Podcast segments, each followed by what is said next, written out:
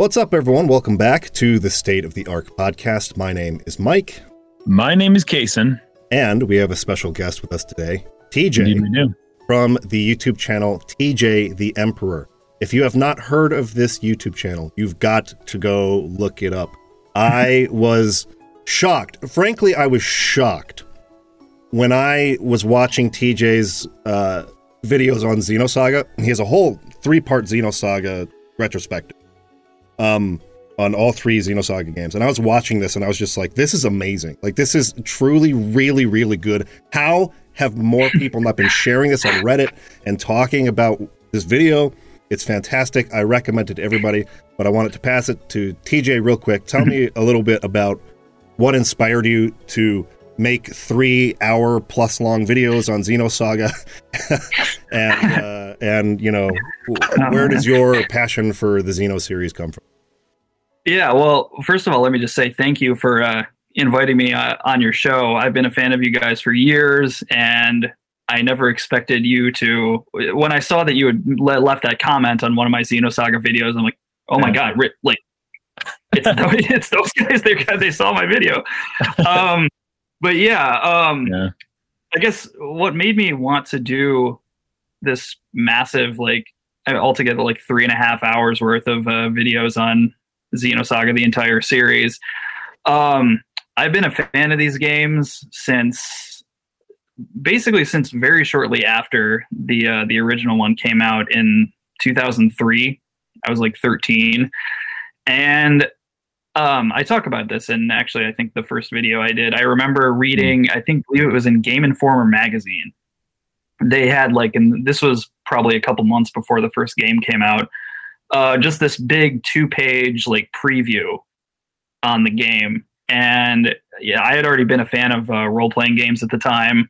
So I was reading about it, and, you know, it just the graphics, you know, for the time, you know, for the early two thousands, they looked incredible. I've always been a fan of sci-fi. So seeing like a big, like epic sci-fi R P G like this, this was, you know, as a thirteen year old kid, this was new for me.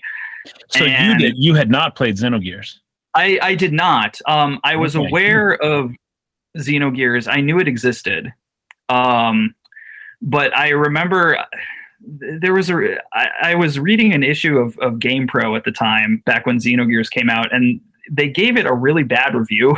Oh, really? Okay. Yeah. And, and like reading that review back, like all these years later, it was obvious. It was one of those, like the guy who was playing a game got like only a couple hours in and uh, like gave up, and it was a bad review. And like yeah. back then I, I was kind of like, I base, you know, I would base whether or not to play games based on those reviews. So I'm oh, like, eh, totally. I, yeah. I guess I don't need to play this. And then, uh, and then once I played Xenosaga and, you know, completely fell in love with it, and I went back and I'm like, huh, maybe the Xenogears thing is actually pretty cool after all. So then I went out, went and, uh, you know, s- seeked it out. And this was like before you could get it. This was before emulation was really a thing. Like the only okay, way you sure. could play it, this was like the only way you could play it was to spend like a hundred dollars on a used copy. Um, but I managed to get one, and yeah, so that's a, nice. that's how I got into Xenosaga and by extension, Xenogears. And so your experience with Xenosaga episode one must've been pretty excellent then. I know that you had, you know, your, your expectations for two were dashed. They a little bit die high, and they were destroyed. They were oh man! But yeah, but yeah, my get it going into Xenosaga episode one. My expectations, like, they weren't super high. Like, it looked like a cool game, and that's kind of as much as I was expecting. But Xenosaga is it's one of those things that, like, I've described it as like it's a game that feels like it was made, like Tetsuya Takahashi made a game specifically for me, because it's all these oh, things okay. that I like. Like, you know, I I like R P Gs. Obviously, I'm into I'm into sci-fi, all the like religious, you know, philosophical references. Like even back when I was younger, I didn't really know as much about that at the time, but it was at least something right. I was interested in. Cool. And like I've been an anime fan for a really long time, and he, you know, Takahashi has drawn a lot from, from, you know, the anime traditions and in his games. So it was all these things like kind of coming together as one. And it's like, like I said, it felt like you made the game for me. Yeah. Nice. So, so from that, yeah, I just completely fell in love with it from like the first time I played it. Well, it's it's funny because I've played every Xeno game aside from the sagas. Yeah, I feel like that's yeah. pretty common, I yeah. think. Yeah. Just because they're so hard to, like, they're so inaccessible now. Yeah. I'm right. Like, if you don't have a P S two or you can't emulate P S two games, you kind of, you just, you can't play them. Right. They're not yeah. accessible. Yeah. They're not. All. Like, you can still get, like, Xenogears and all the Xenoblade games digitally, but Xenosaga, you just, it's nothing. There's nothing. Yeah, it really sucks. I wish Namco would do something about that, but... Yeah, a lot of people do. Yeah. Well, even even just, well, I guess I'm getting ahead of myself a little bit here. Mm-hmm. I did not know this until uh, recently, but there was a D S version of this game, oh, of these yeah. games released of episode there, one and two. There was. Um, Um, yeah, but it not in the West, and right. uh, even like a fan translation has not really, or emulating it. I don't know. It's yeah, it's, it's been very accessible here in the West. Even like yeah, a simplified version like that. There's there's never been a fan translation. There hasn't even been like there's been like translations of bits and pieces of some of the yeah. dialogue, but like right. it's not like something that a non-native Japanese speaker could read, which is so disappointing for me. Yeah. Because I, I, I really like that style. Yeah, from from what I understand, there was a fan translation in the works at some point, but it hasn't yeah. been updated in like seven or eight years or something. Yeah, I just looked into it. Yeah. And that is correct. And it is disappointing, but at the same time, I mean, pff, I'm not doing it. Yeah, like, I mean, I can imagine how insanely difficult it must be to translate a game oh, like yeah. that, so especially oh, yeah. for a fan translator, like well, yeah. hearing from the translator of Xenogears, mm-hmm. what was his name, Mike? I can't remember his name. Richard Honeywood. Richard yeah. Honeywood. Yeah, yeah. Man, that was that was just that was so yeah. difficult. I, I think he did a great job yeah. considering considering he had to do the entire thing basically by whole, himself. Yes, and they were referencing like these obscure like philosophical like ideas. Yeah, that, I don't know. I. I It seemed to me like Richard really needed to like do research into what they were even talking about in order to actually translate the game correctly. Oh, for sure. Yeah. yeah Which is I, wild. So I yeah. don't blame anyone who doesn't want to translate Xenosaga. Oh, absolutely. Yeah. So, yeah. Uh, let's, we'll get into the, the D S version of the game here. Yeah. We're getting ahead of ourselves. We certainly are. Yes. It is, it is the, it's the version of the game I wish I could have played as my, I know. As well. Yeah. Um, me too. So this is going to be an interesting experience, and this is where I, I probably need to to take a step back for a second. So mm-hmm. for anybody who is joining this podcast for the first time, you haven't seen our Xenogears podcast or any of our other games that we've covered, um, the way that we treat this is a little bit like a book club. So um, typically, one or the other of us, Kason and I, who co-host the show, will have played the game before. The other one maybe hasn't played the game before. And so we try not to spoil events before they happen. Um, now, this does make it to where there are going to be times where something will occur, which there's a lot of talking points about early on in the game, if you know yeah. where it's going, where we will pass over that for the time being and not yeah. discuss it yet, because we want to get to the big reveal first, then go back and see, see how this is connected. Um, this is primarily a storytelling analysis podcast.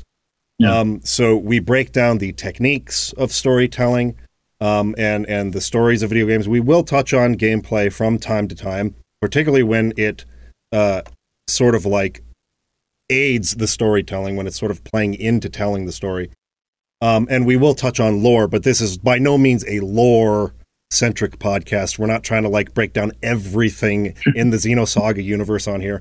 Uh, we're we're no. talking about thematic content. What's the core of this game getting at? What's the story about?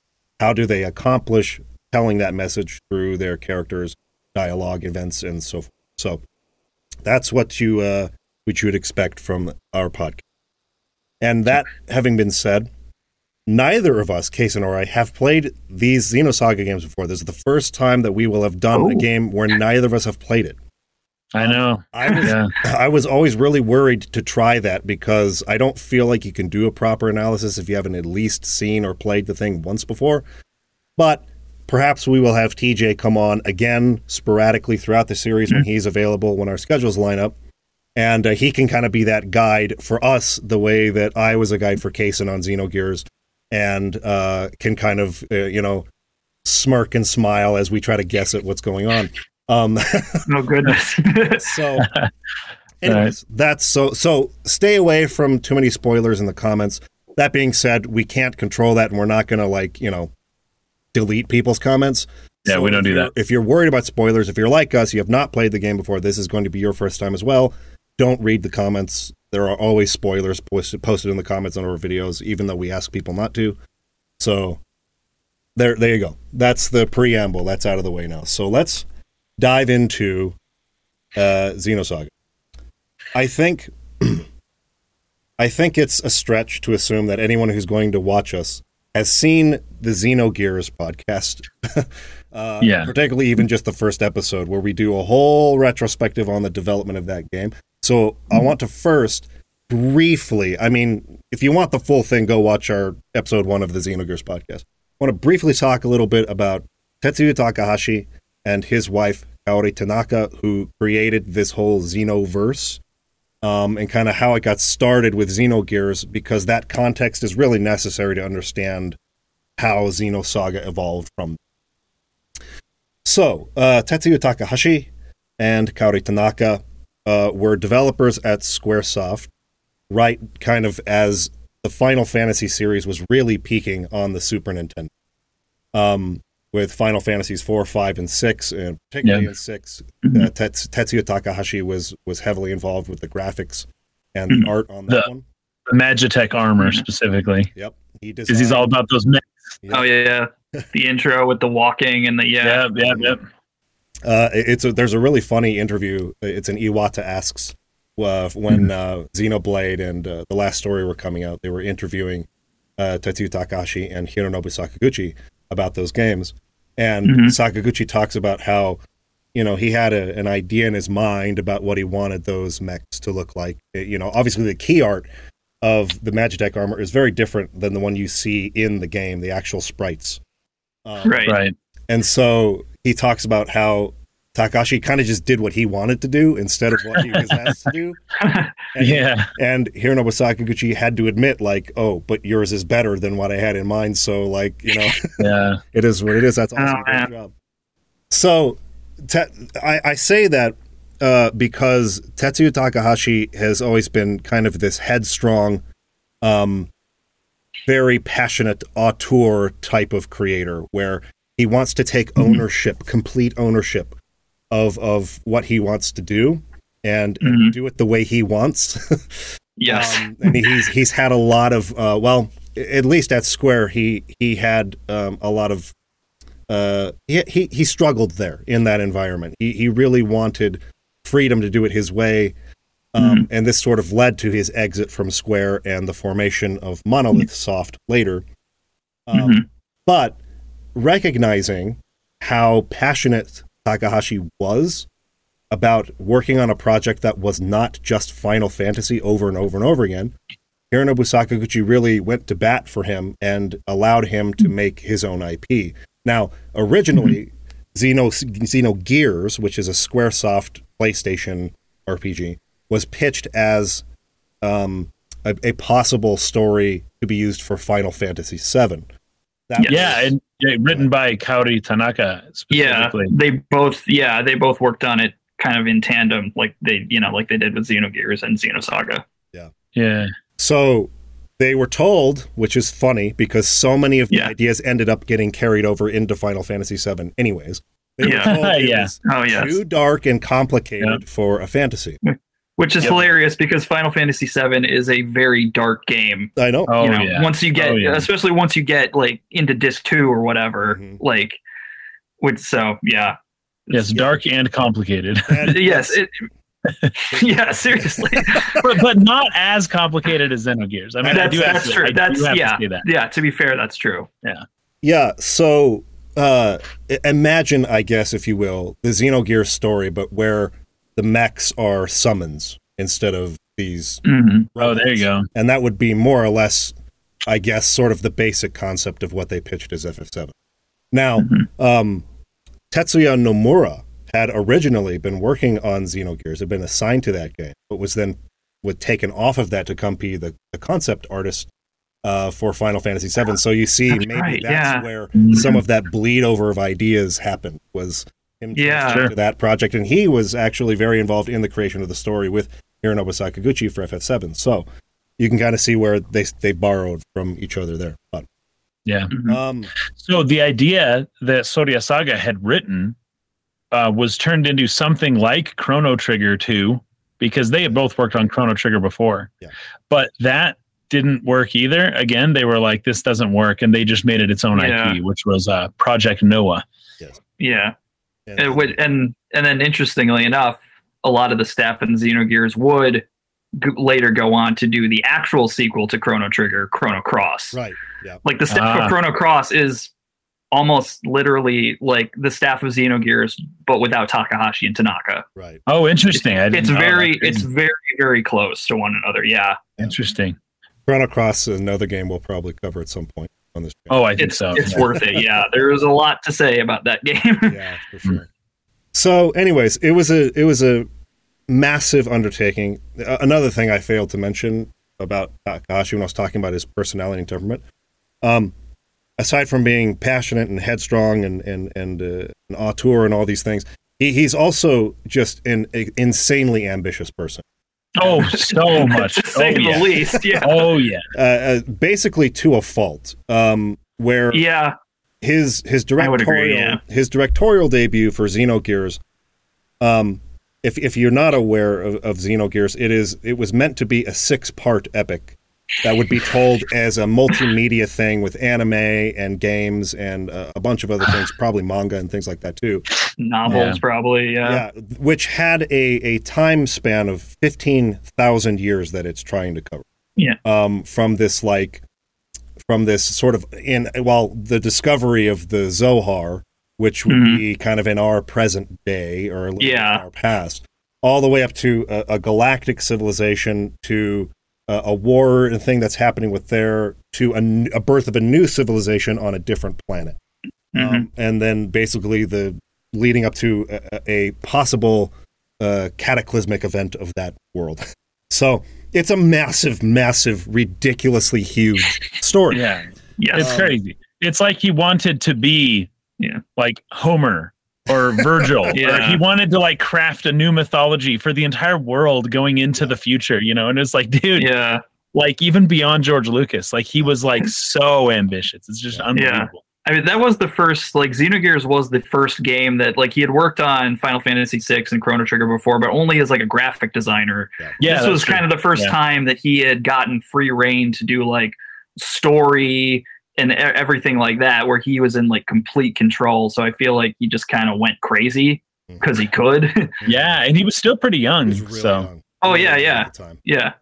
And you know, we talked about this a little bit. I don't want to touch on it too much, but, uh, Uh, Kaysen and I, you know, our ambition was to be filmmakers, and we were kind of taking right. a, a path to that with our very first YouTube channel we used to work on from like twenty eleven to twenty fifteen, sixteen, somewhere around there. Mm-hmm. And I, I, I go back and watch some of those videos, and I remember kind of like how good I we thought we were versus oh, yeah. how, how good we really were.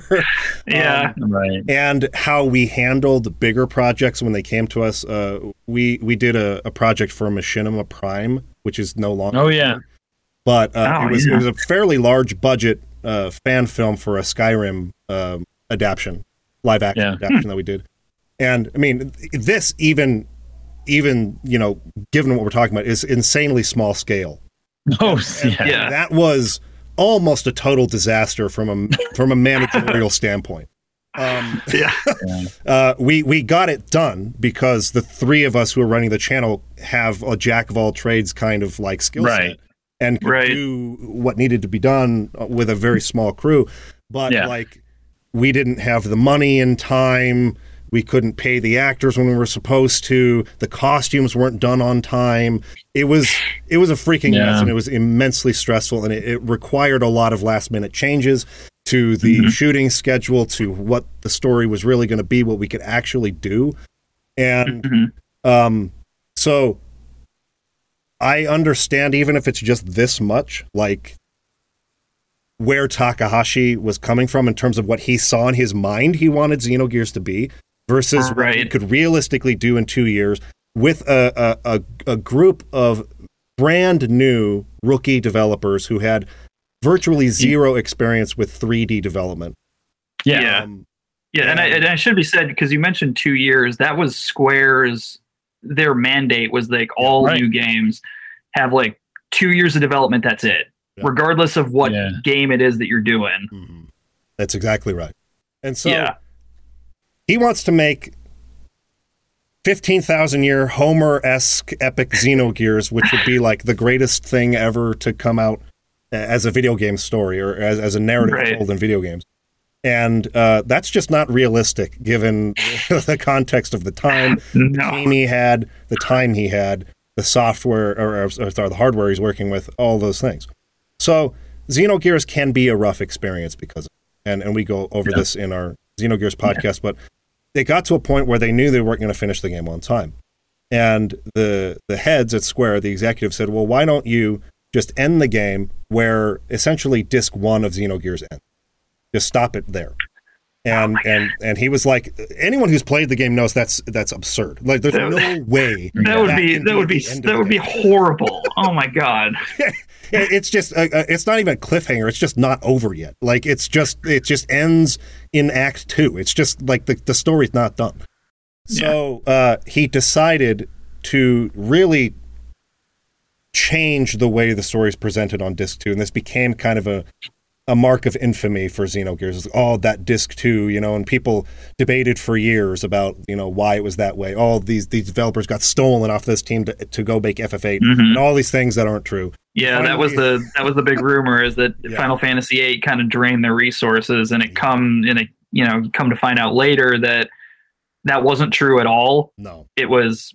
Takahashi's ambition got the best yes. of him. Yes, it was just too big a project. Oh, there's a there's an old game in Japan called Nobunaga's Ambition. Mm. Oh yeah, about how he that, took yeah. over like all of Japan back yes. in the yes. like feudal Japan. We should make a game called Takahashi's Ambition. About how he's like plotting and it just like doesn't quite work. Okay. Oh. So. I say all that about Xenogears as, as we come up to Xenosaga here, because this is important context for the development of Xenosaga, because it goes in a very, it's very familiar, the problems which he encounters. Um, yeah. You would yeah. think, you would think you would learn after Xenogears, and it seems he didn't learn until the second strike, until after the second experience of mm-hmm. having the in, insane ambition and it not being able to be done the way you thought you were going to do it. And then by the time I get to Xenoblade, it seems like he steps into a role that he's better fitted for, mm-hmm. uh, rather than being like the director of the project, uh, more of an, a, a producer role, right?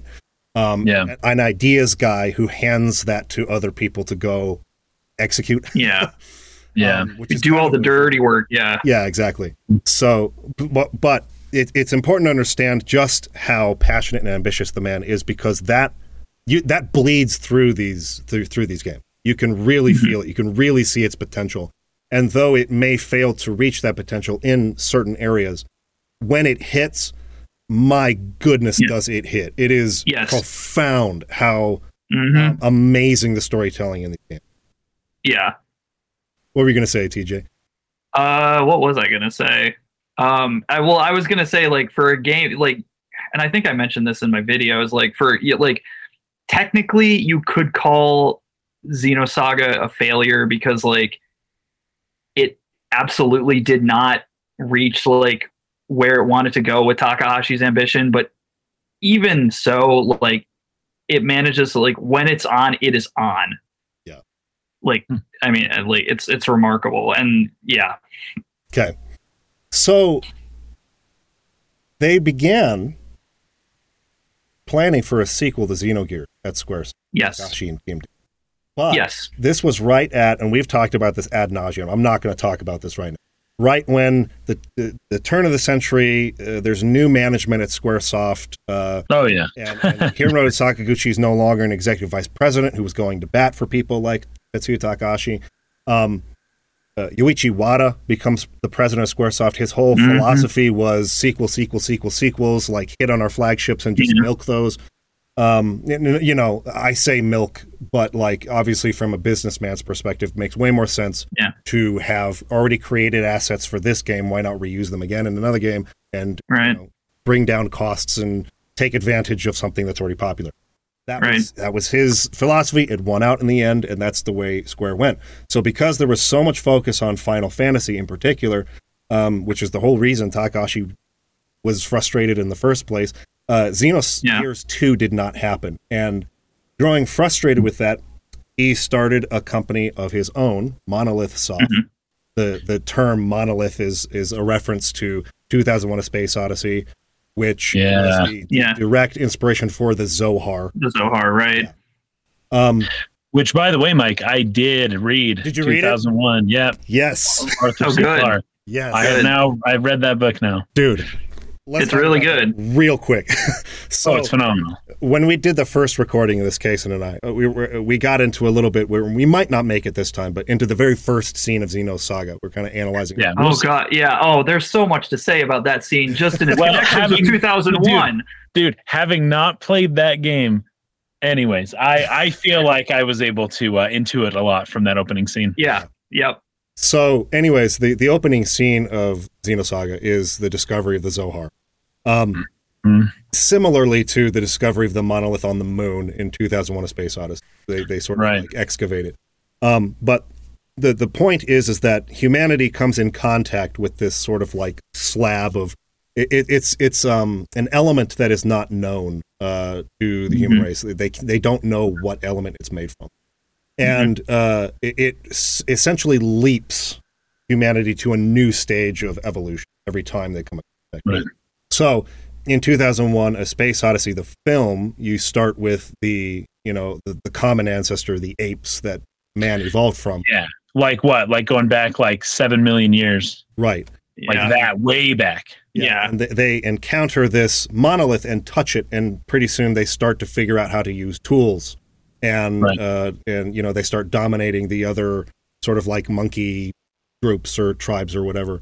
And this is, you know, they throw the bone in the air and it turns into a satellite. That's yeah. Yeah. You know, that's right, yeah. shot. So it's great. I love the film.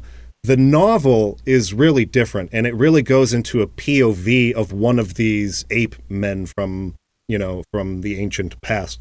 I feel like this particular ape man was more like one million years ago. It was, they were already erect, like Homo erectus. It yeah. was already like mm-hmm.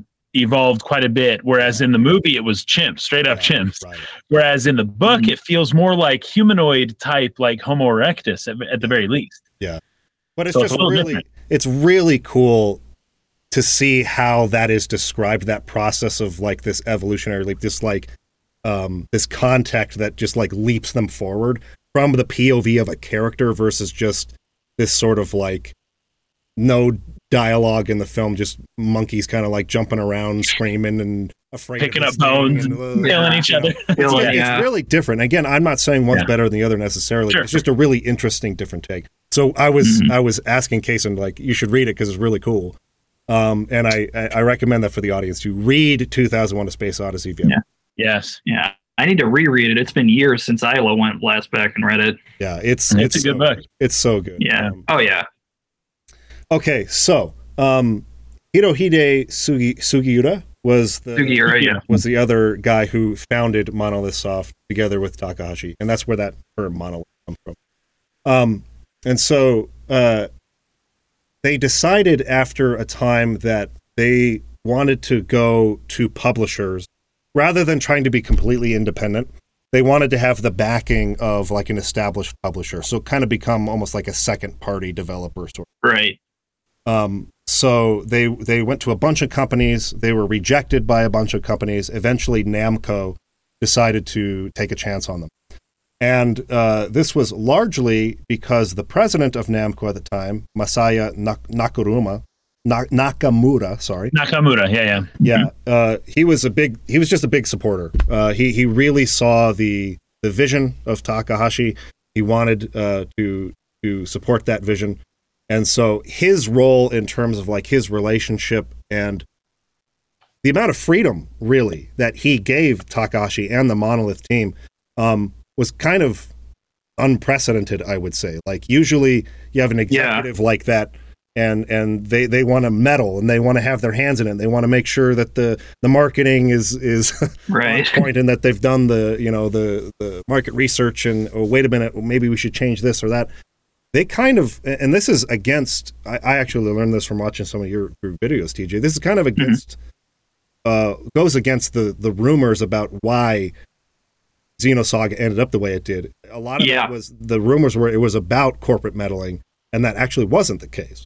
Yeah, yeah. I mean, mm. I guess this is sort of getting ahead of the game a little bit, but yeah, the, the rumor always was like after episode one came out, Namco stepped in and was like, um, you know, changing the, the creative structure of the team.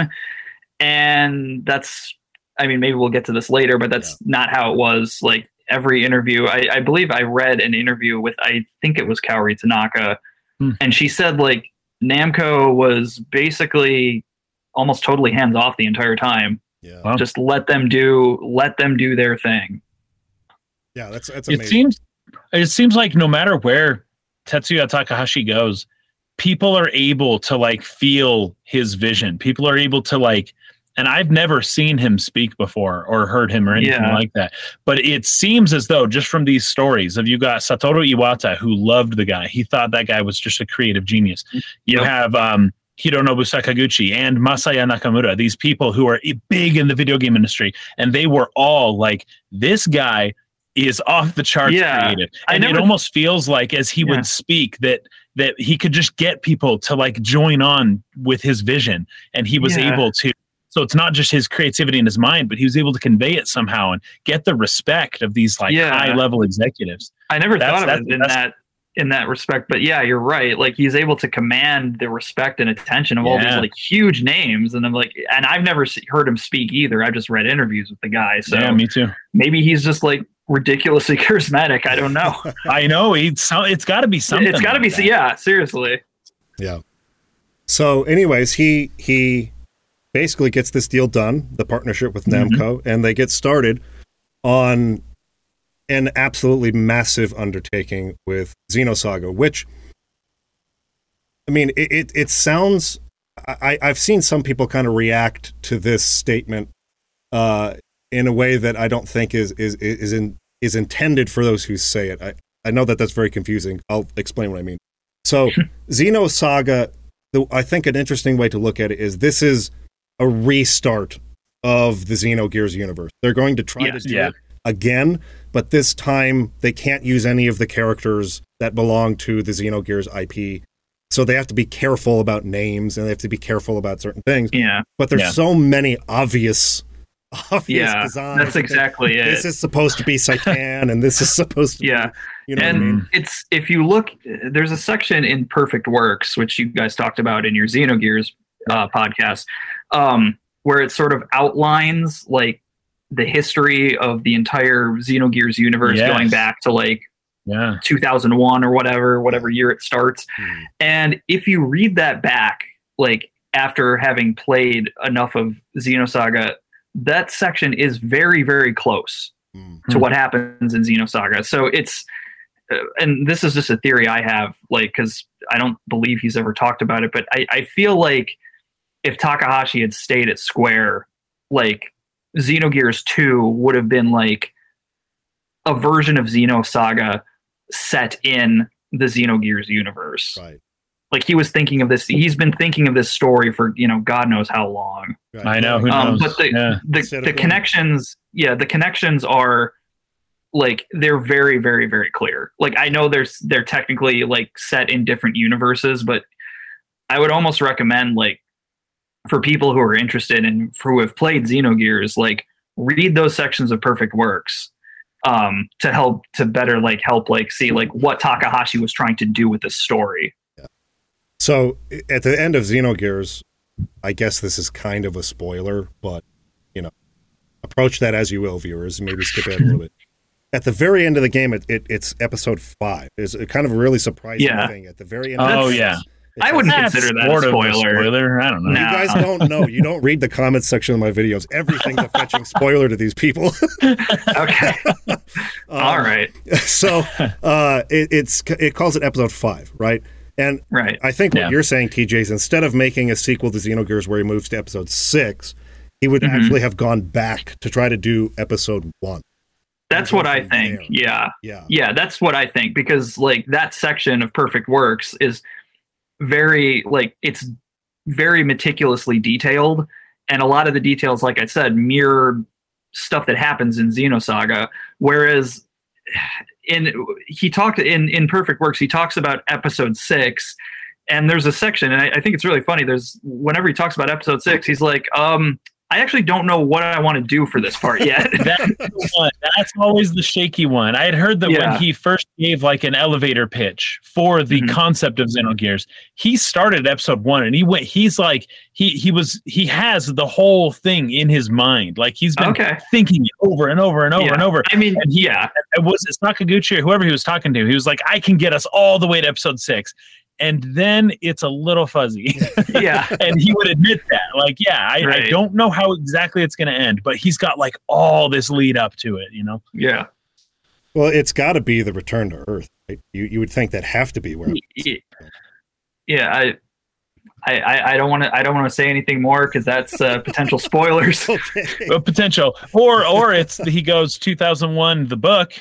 Oh, new where the dude basically it could be yeah like, it could be yeah given comes, yeah comes how much wave existence or something very powerful yeah something yeah. like that yeah uh, okay let's let's step back for a second uh so okay, okay. um it's a okay so I wanted to talk about this a little bit. I have a quote here, let me read.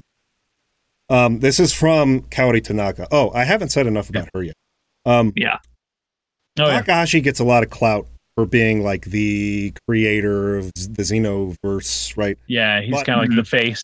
Um, yeah, yeah, he's the face, but she is very much also that, and was yeah, she's equally, yeah, she's a good writer. Yeah, equally, yeah, if not more involved in the actual like putting pen to paper story. Yes, yeah, I, exactly. I talked about her a lot in my videos because, like you yeah. said, I feel like most people know Takahashi's name, but most people don't know who she is, and that's a shame because. For she two is. reasons, though, and they are both her fault. Oh, yeah.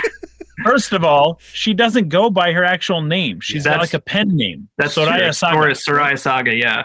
Okay. Second of all, I have never actually seen her face. All of the pictures that I've ever seen of her, she is covering, purposefully covering her face. Mm. No, I don't think anyone knows what she looks I, like. I, there's a picture of her from like the early nineties, like right after she joined Square, but I think you're right. As like an like, employee photo? Yes, yes, yes. I think so, yeah.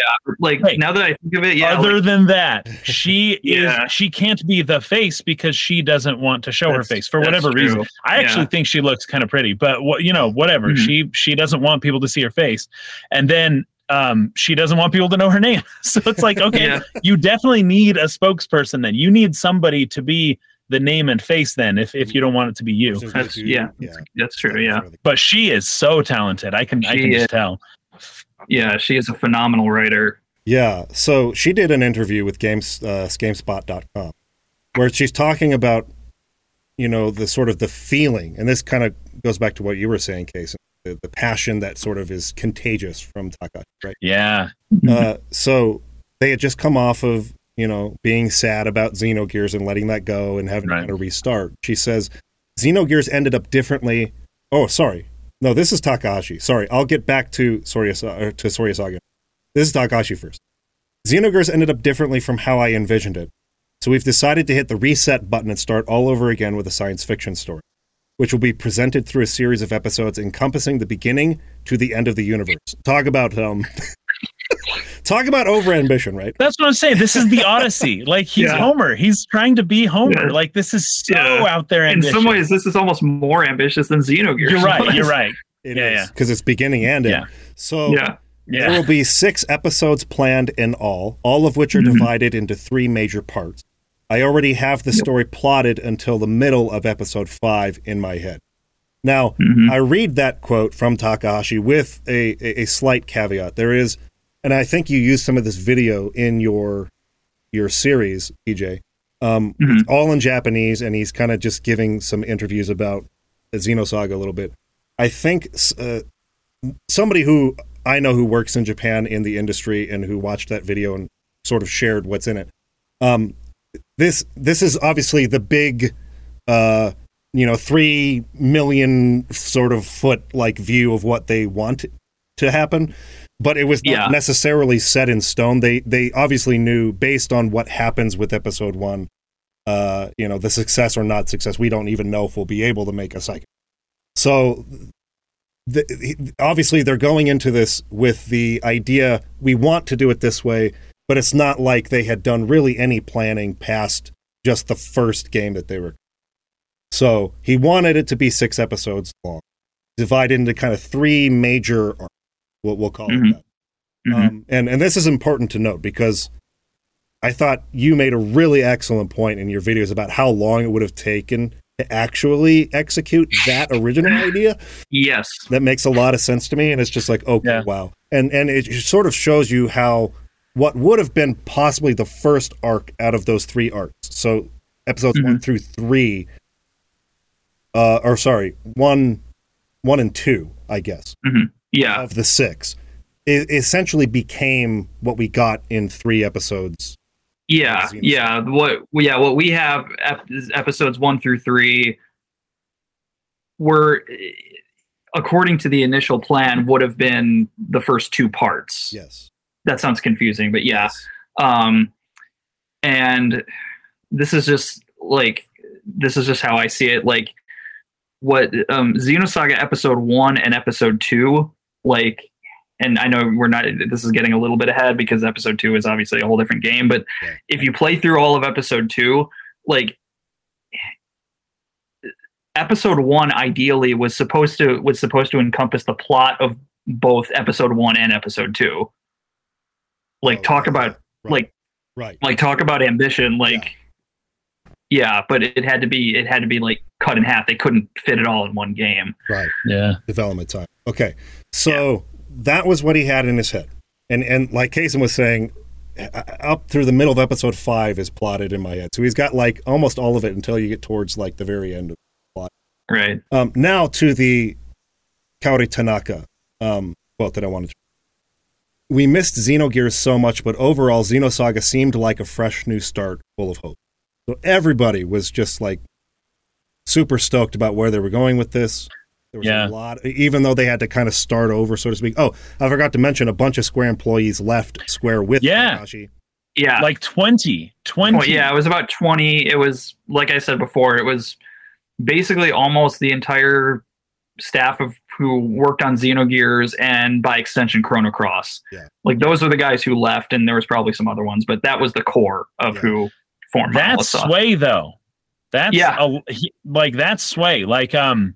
somebody who can take people away from Square Enix and yeah. just like on their own thing. And it's like, hey, yeah. I just started a brand new company. Do you want to come work here and yeah. leave your cushy job, you know, or maybe yeah. your more secure job? And, and yeah. he got twenty people to come over. And that, I think that's a yeah. big deal. From Square like, at like the height of their power. Yeah. Yeah. At the top. Yeah. Yeah. And this is, um, this would be, just people showing up because of how charismatic and how much they caught his vision. Yep. Yeah. It, very charismatic guy for sure. So mm-hmm. I, I'm sure off, he must be. It starts yeah. off on this super high note. Everyone's pumped. They're ready yeah. to do it. And I think it's, it's good at this point to kind of cut into what Takahashi said about the game in a Famitsu article in two thousand three. There's a lot of evidence here that an astronomical amount of content was cut from this game. He says, oh, yeah. With episode one, we've managed to show only about twenty percent of the completed scene. Yeah. Episode one of six. What the heck? yeah. Well, let me just, let me, let me cut in for a sec. Like, so there's a, there's a, a trailer, one of the earlier trailers for the game. Um, And one of the scenes in that trailer is uh, is a scene from what became the very, very end of episode two. Oh, wow. So it's like, so they mm-hmm. were intending to yeah, have all this stuff that was later in episode two. They wanted to put that all in episode one. And they just had to like, no, we can't fit any of this. Well, that trailer, wow. all, that was that was kind of the reveal trailer for Xenosaga.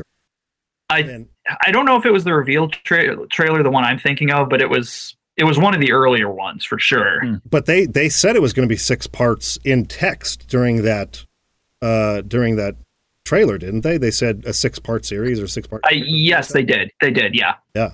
So.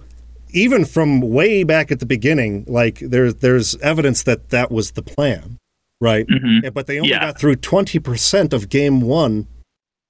Of oh, yeah, now, part I want, one. I want you to go over this. If development were to continue at that pace, how long would it have taken to? Yeah, actually... yeah. So I did the math. This was in my video on episode two.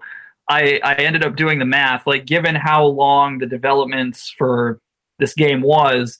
Had development proceeded on that pace, you know, given all these things, if it if it had continued along that pace, the entire story would not have been finished until the year twenty thirty. That's insane. So we'd be twenty thirty. So, so we're still here. Wow. Yeah. So th- the story would not even be finished. Now, had they continued, we'd still be sitting here. The story not even be finished. It'd be episode four.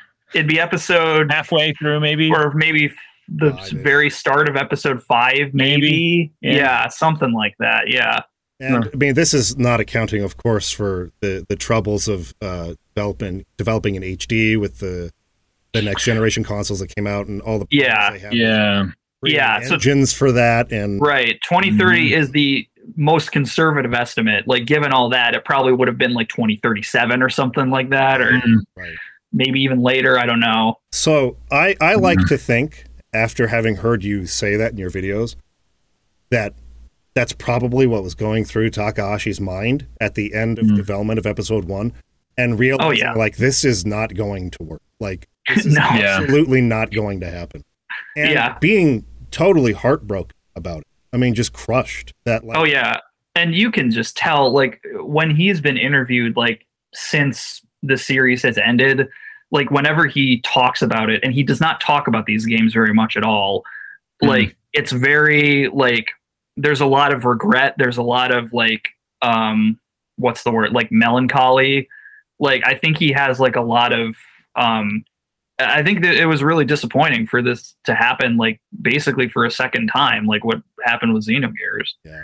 On a larger scale.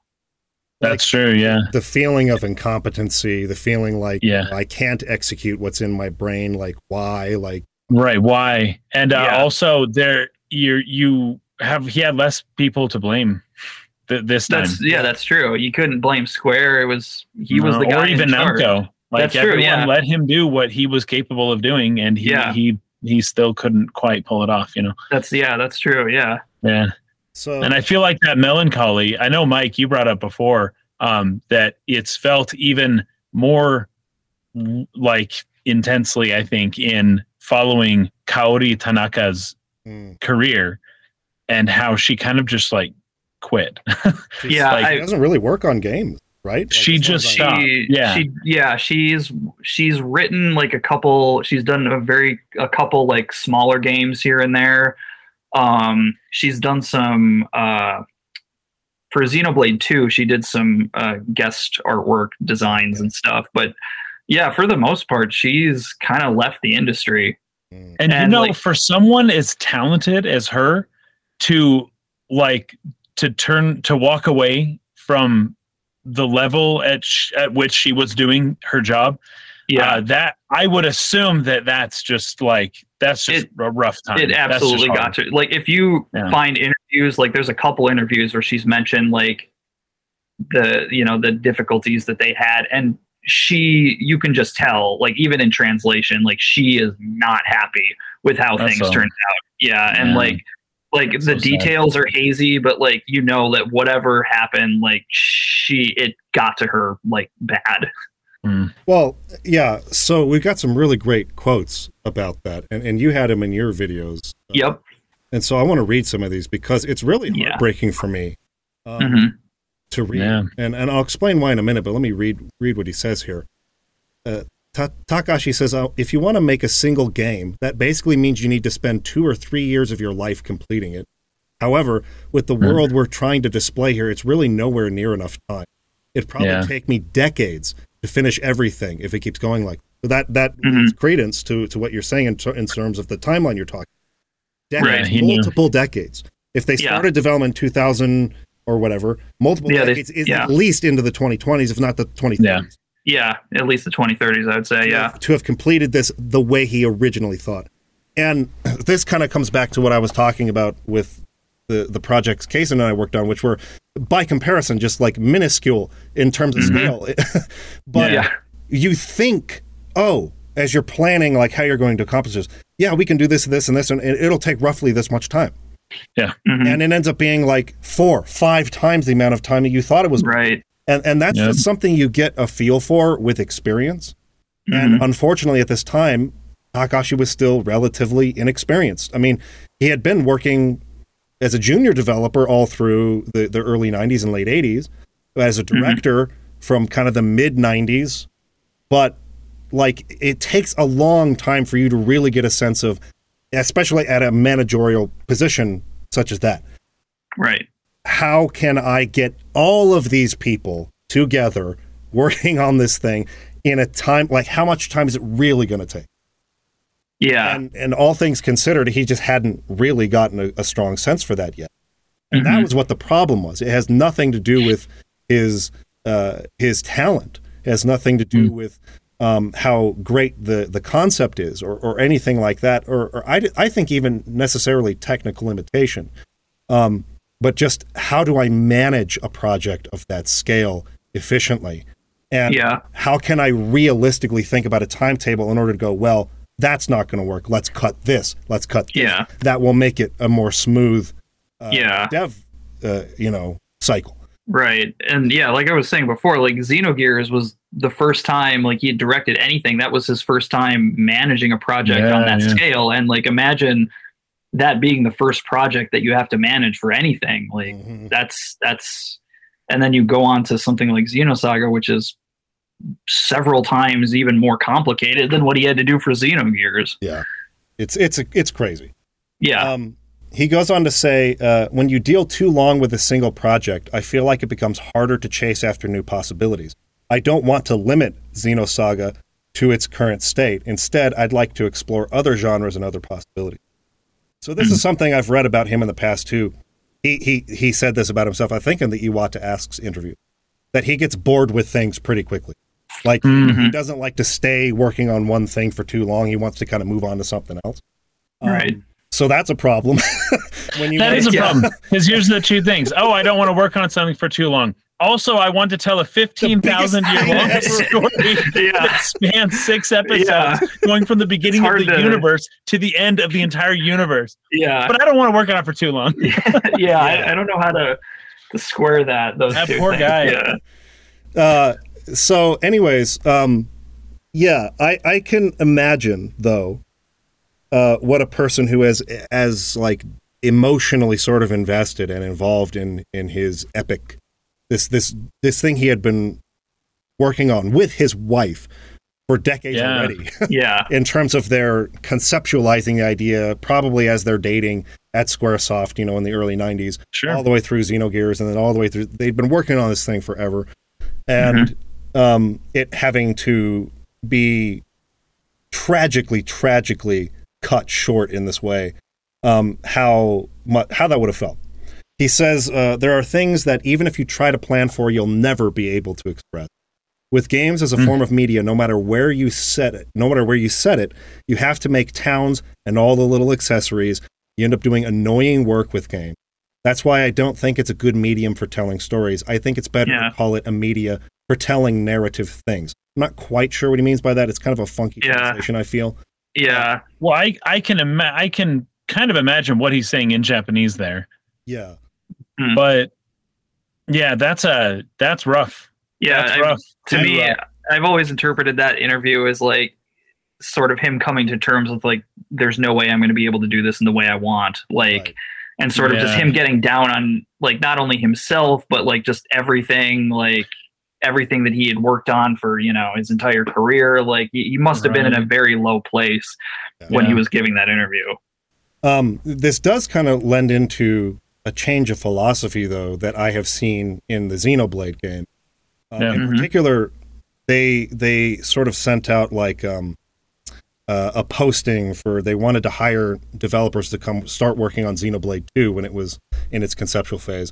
And he had a whole thing where he talks about how the most important thing in an R P G is not, it, he says, quotation, by no means the story, mm-hmm. um, but rather that it's about maps, map creation. And, and, and that's okay. basically what Xenoblade is. It's giant yeah. freaking environments to explore.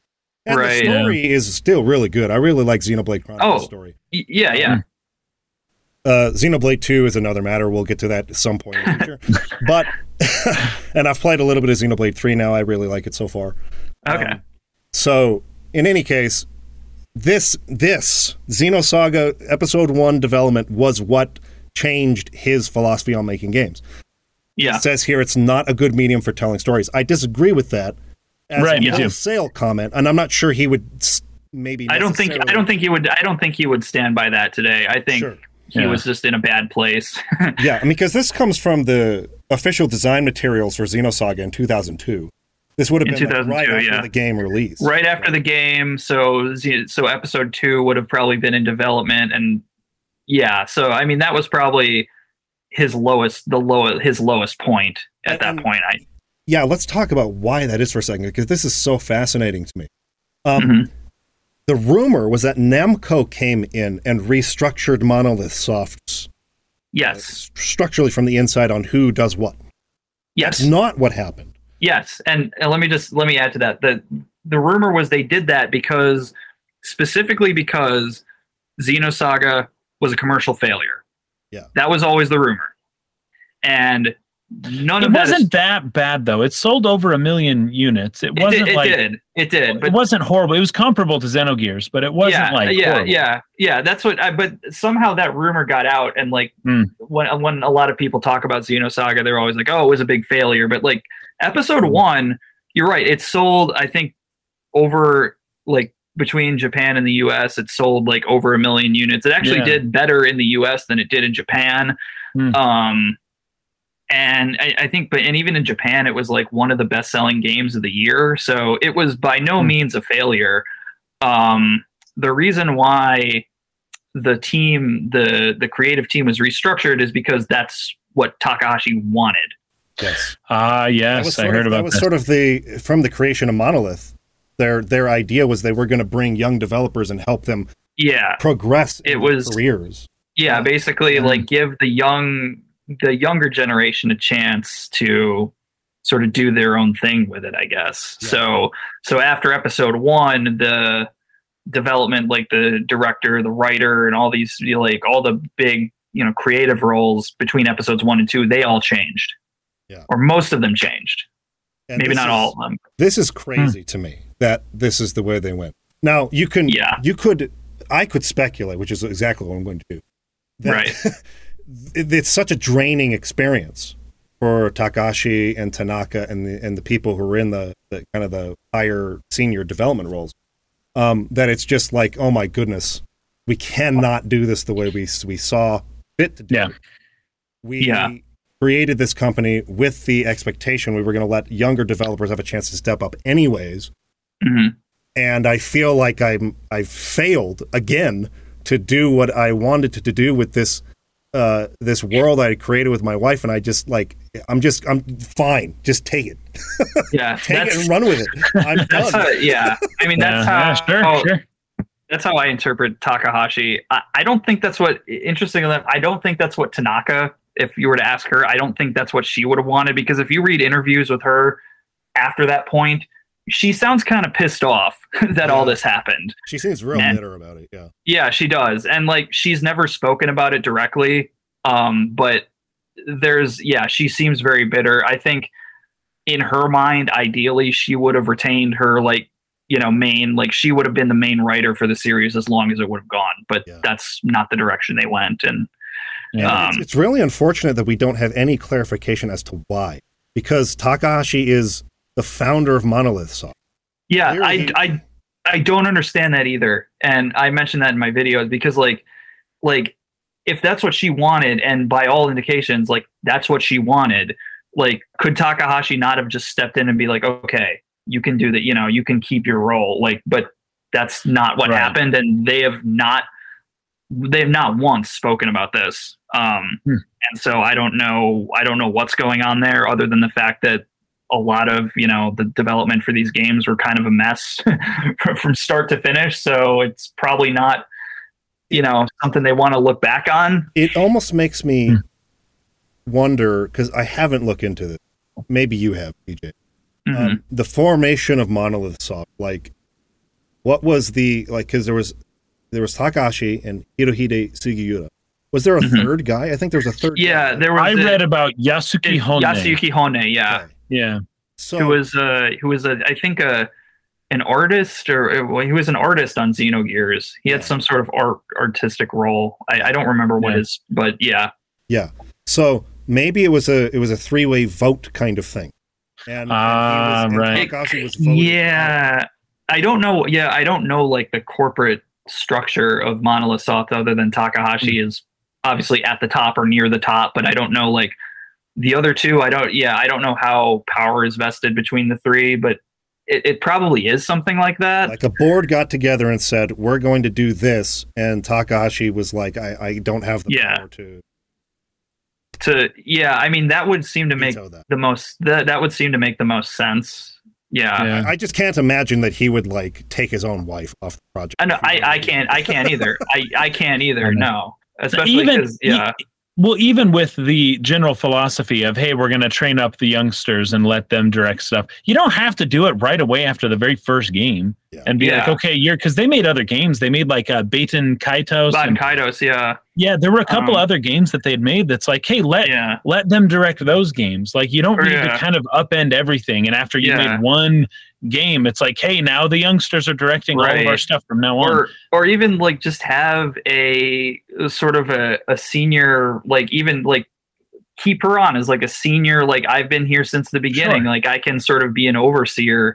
That would like, be in yeah, a producer role. role or something. Yeah, right, yeah. exactly. Yeah.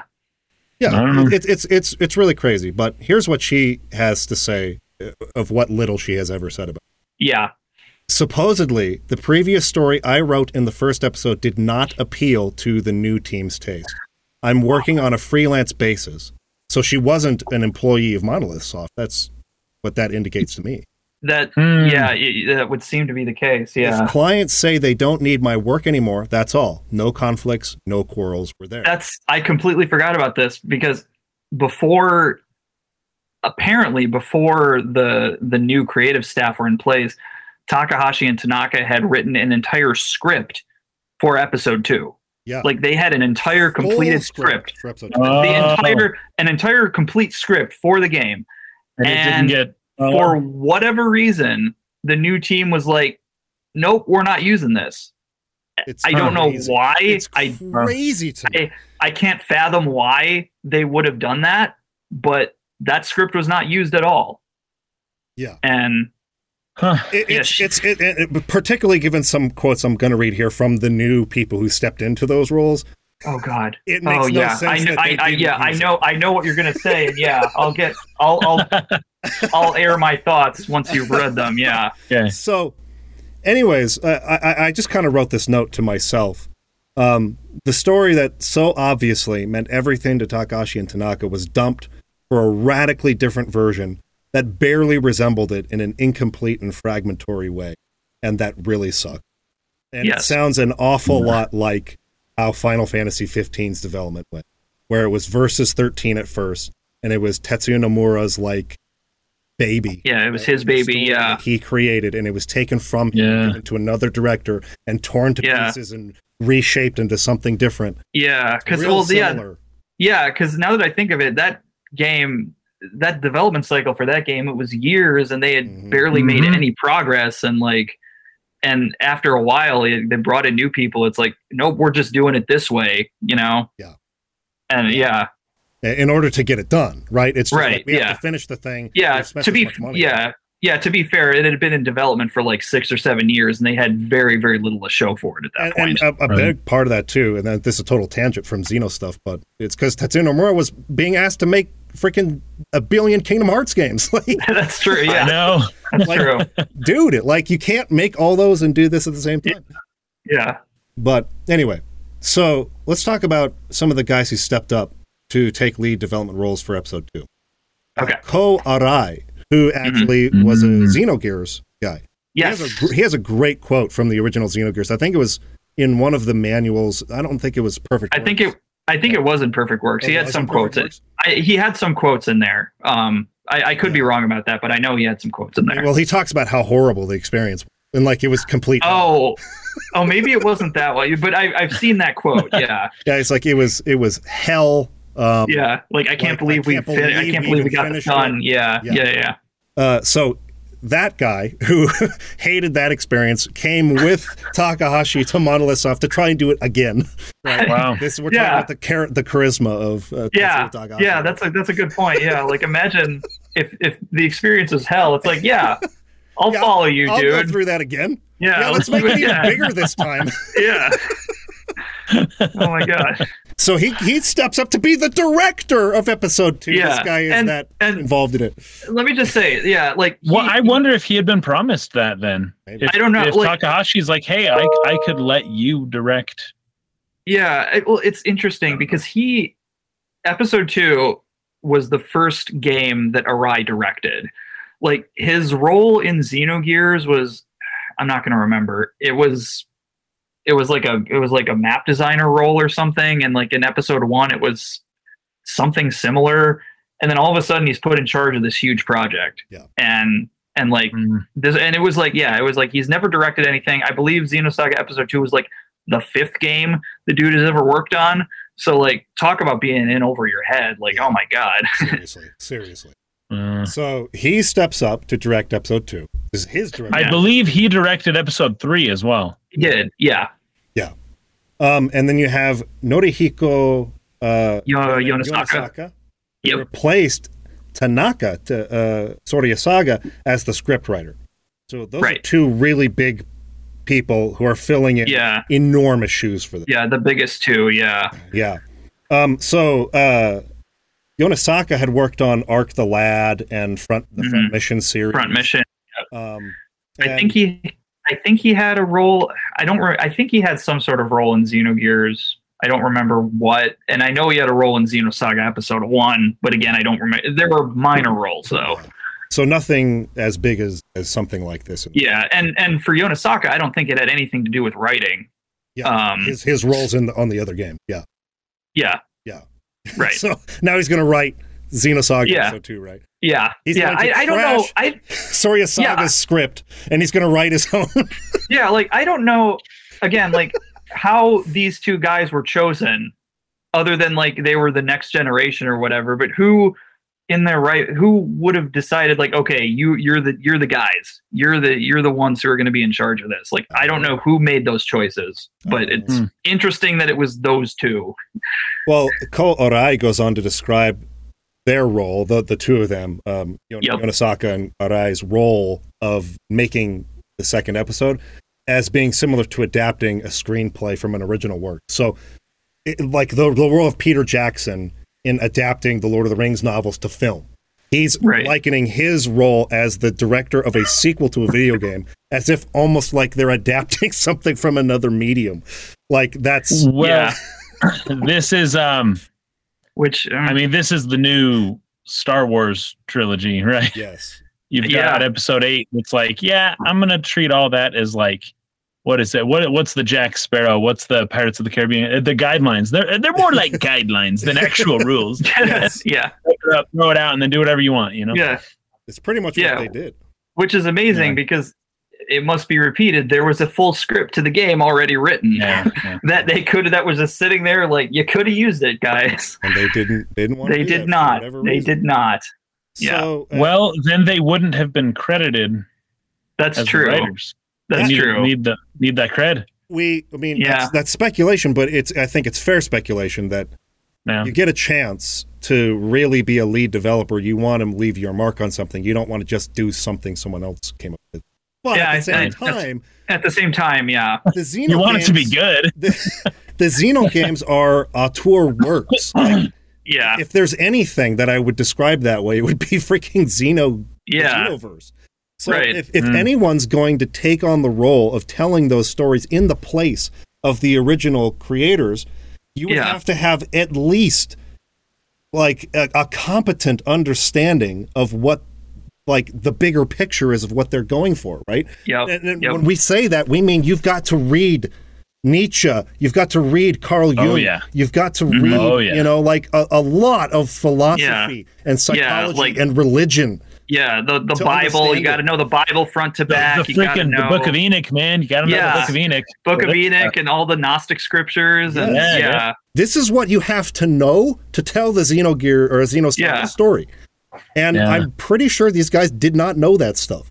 Uh, oh, no. To their own oh. admission, as I'm about to read. oh, God. This, so, yeah. so this is a quote from, from Yonesaka. Mm-hmm. I feel that the world of Xenosaga is something deeper than just fantasy. I still don't understand all of it, and I think it might take me years to arrive oh, at Takahashi's level of insight. Oh, my well, God. No, duh, wow. Because yeah. it took them years to arrive at the level of understanding yeah. of this stuff. They, they, uh, they had studied for decades before they tried to create the story. Of course yeah. you don't understand all of it. yeah. like, you know, Tetsuya Takahashi must really just not have wanted to have anything to do with episode two. Well, I, I can understand yeah, why. But. He, yeah. I mean, he definitely didn't. But at the same time, like, oh, uh, like, like he didn't even want to, you know? No, no. I mean, and he was like, he was, he was, cr- he was credited on that game, but it was very much like basically like he's the guy that created, like he didn't just really have any yeah he didn't have any like any sort of advisory role or anything, like he yeah. he was didn't do anything. yeah I I can as as again as little experience as I have had in any sort of you know storytelling experience, I, I mm-hmm. T J might not know this, I mention it quite a lot on the podcast, but I've been writing this no. fantasy novel for yeah oh, yeah I do yeah twenty years now. I've been writing this thing. Um, mm-hmm. It is absolutely probably my most prized possession in a sense. It's like the most important thing to me that I've created, and and it's like it's uh, there's so much emotional investment in that thing. So mm-hmm. if I imagine that I got to write novel number one or something. And uh, for, for whatever reason, the thing was getting out of hand in terms of like my ability to maybe finish that. And, and I had a contract with some publisher to write three more books in a certain time, which does happen. Right? oh, right. Yeah, right, yeah, right, so, right. So they take my novel two and they give it to a different writer. And that writer decides, no, I want to write it this way because this is what makes sense to me. I, I just, that's the, that's probably the attitude I would have. Okay, fine. Fetch it. Like, I'm out. Yeah, who cares? Yeah. Like, okay. That's yeah. the only way you can cope emotionally with that is to like, oh, fine, yeah. fine, whatever. I don't care just, anymore. Just uh, do it. Yeah. Th- think about, think about being like the, the parent of a child and yeah. like giving up the child for adoption, but still like kind of being there like, oh, but I can still see the kid every weekend. Right. Or I can still like, here's, here's my baby. But like maybe like every month or so I can still come by and like be the, the thing's parent for a little bit, you know? And it's yeah. like, no, that's not how adoption works. It's right. like you you have to get out. Otherwise yeah. that kid's gonna get confused. Yeah. Yep. And so obviously that's kind of where he was at. He was ready to yeah. just kind of walk away from it. And uh, you talk about this in your videos, T J, about how he was mm-hmm. credited in episode two. Right. Yeah, and I'm not going to remember. I don't know if you wrote I down. I have it written down. So okay. he's credited as, and this is important wording, original author mm-hmm. and supervisor to the author. So whenever right. you see oh, supervisor ori- to the author is interesting. So whenever you see original author on something, especially yeah. in a screenplay or a movie, yeah. that means that's probably not the same story they wrote. They they wrote right. an old yes. version that they have to be credited for because it was based yeah, on that. Yeah, because it came from his head, yeah. But the story that you got is probably really, really different than what they had. So, yep. yeah. But his his it, role yeah. on episode three yep. Oh, sorry, I was wrong. This is why you were confused. Oh, okay. It, it was just original author. That was his only credit, right? On For episode two? Episode two, mm. yes.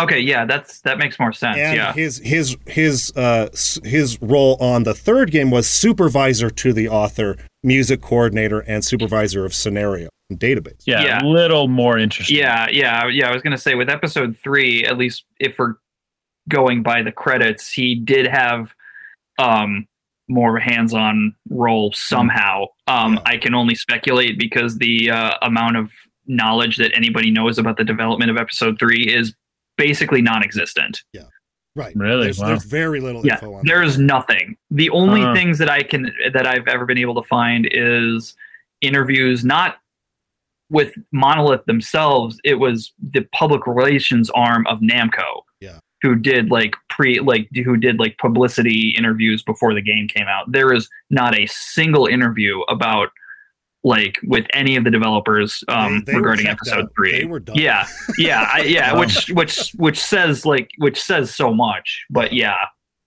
So yeah, so his role was entirely like just super minimal on episode two. On episode and, two, yes. And he was he was ready to just hand the thing off and walk away from it at, in frustration, probably defeat at that point. Yeah. And I want you to take it from here, T J, because you have some really excellent examples, which you, you might not necessarily need to go over here. Maybe we can just point to your videos for people who see that. But the yeah. directorial, the difference you can tell in, in direction and, and mm-hmm. why why is this scene even in the game and like how, you know, like... Tell tell me a little bit about your impressions on the differences in directorial style between one and two. Oh God, yeah. I mean, it's more than. I mean, it's the direction, it's the writing, it's kind of just everything. Yeah. Um, like the big thing, and even back in you know when I first played episode two when I was in high school, um, like I noticed it kind of right away, and it was sort of this. It, it sort of.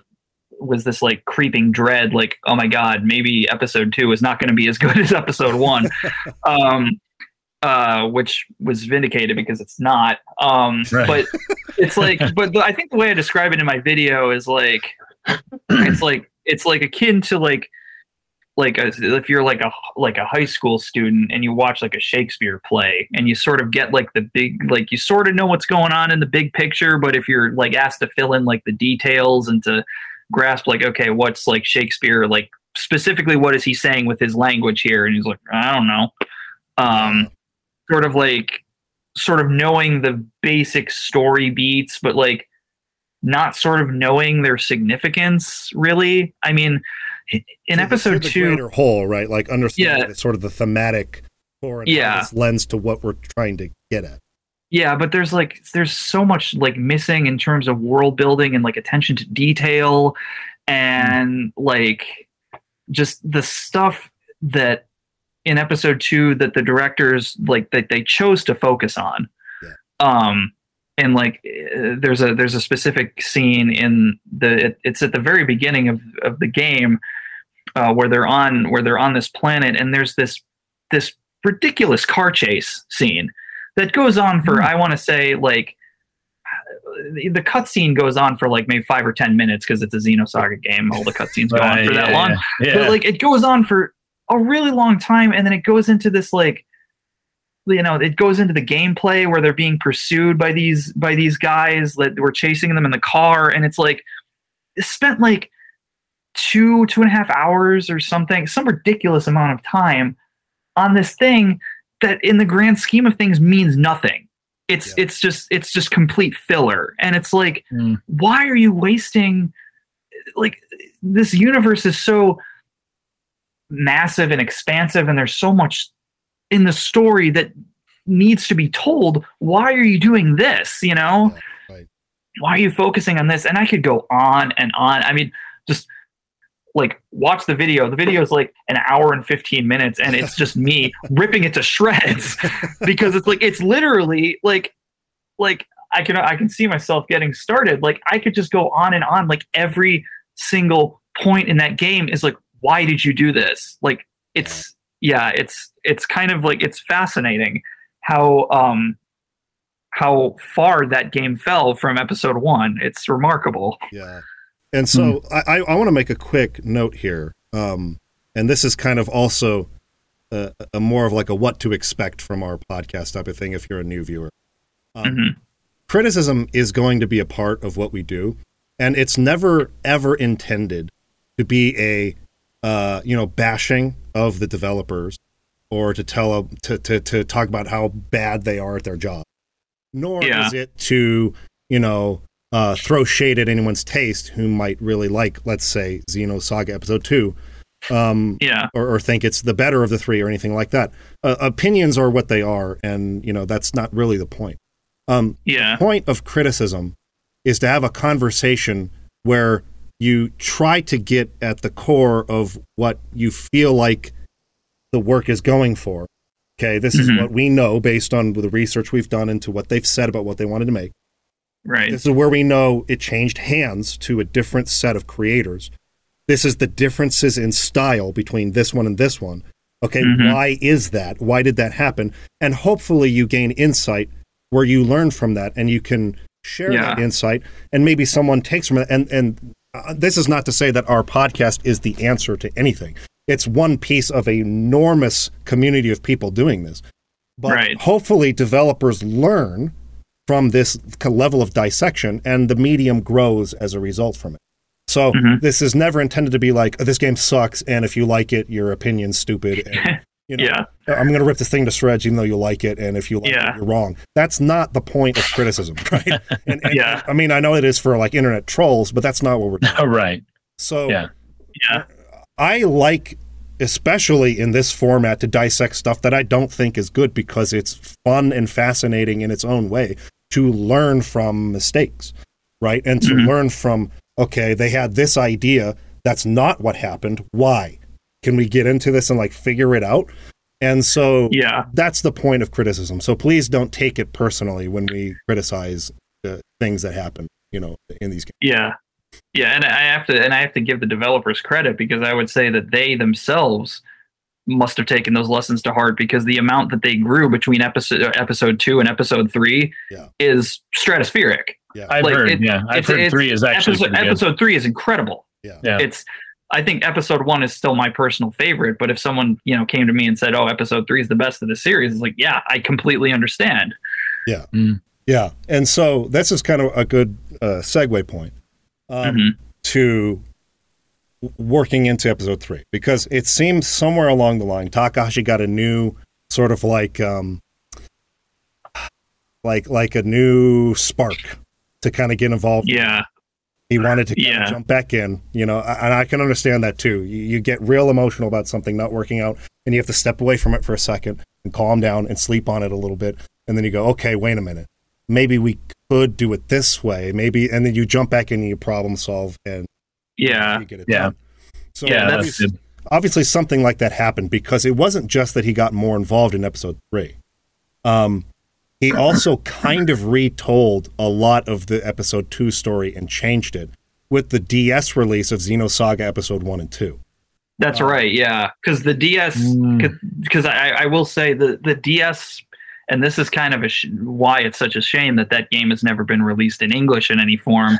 No. It went back and like sort of retold that same story, but based it more on his, what I assume is his original script yeah. that he had for the game. I'm assuming, I've never seen the script obviously, but, but yeah. yeah, closer to what his original vision for that story would have been. Well, because from what I understand, the episode one portion of that D S game is more or less exactly the same as the story in episode yeah one. from from what I uh, and again, I haven't played the game at all, I've just researched as much as I you know as a non-Japanese speaker can.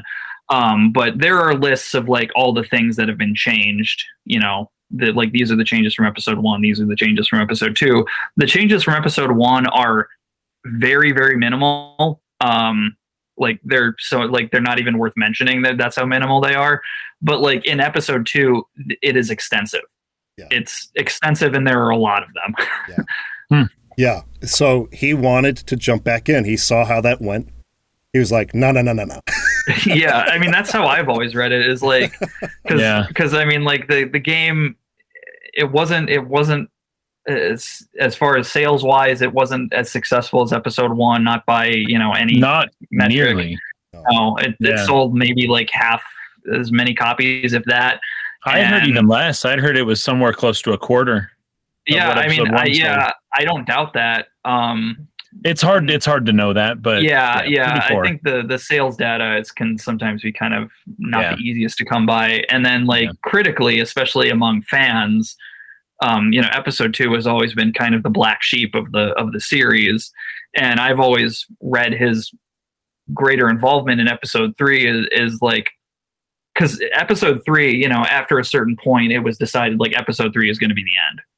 Like this yeah. is going to be the final game. Right. And, you know, I've always read his involvement as being like, if this is where it's going to end, like I need to step back in. Like I can't have it be like, I can't have be like Episode Two be what it was. And then me not be there to sort of guide it to some right sort of ship. Yeah. yeah. Okay. I actually have a direct quote from him. He said, oh, okay. If this is to be our end, I would have us make such an end as to be worthy of remembrance. That's, I'm pretty sure what he said. I, I, I yeah. might have I might have paraphrased a little. Maybe. But it's close enough.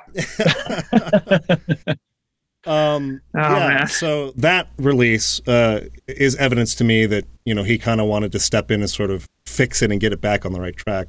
Um, mm-hmm. I know that Soraya Saga also wrote the Pied Piper. Um, like, ah, yes. Oh, yeah. The, the, yeah. Yep. That was released exclusively for like Japanese phones. Japanese cell phones, yeah. And apparently it's really well written from what I it understand. It is, it is very well written. Um, I certainly, yeah. And that and, story. And it serves as a prequel to even Episode One, right? Yes, yes. It's yeah. technically, it, it focuses on. Um, sort of the background of one of the main characters from the series, Ziggy. Um, s- something that happens, you know, very much in the past from even when Episode One begins. And it, it sort of goes into a lot of like, you know, a lot more details of like world building. And, you know, it's, it's a lot, I guess I would describe it as a lot more like what we would expect from a Xeno game, like between like Xenogears and Episode One.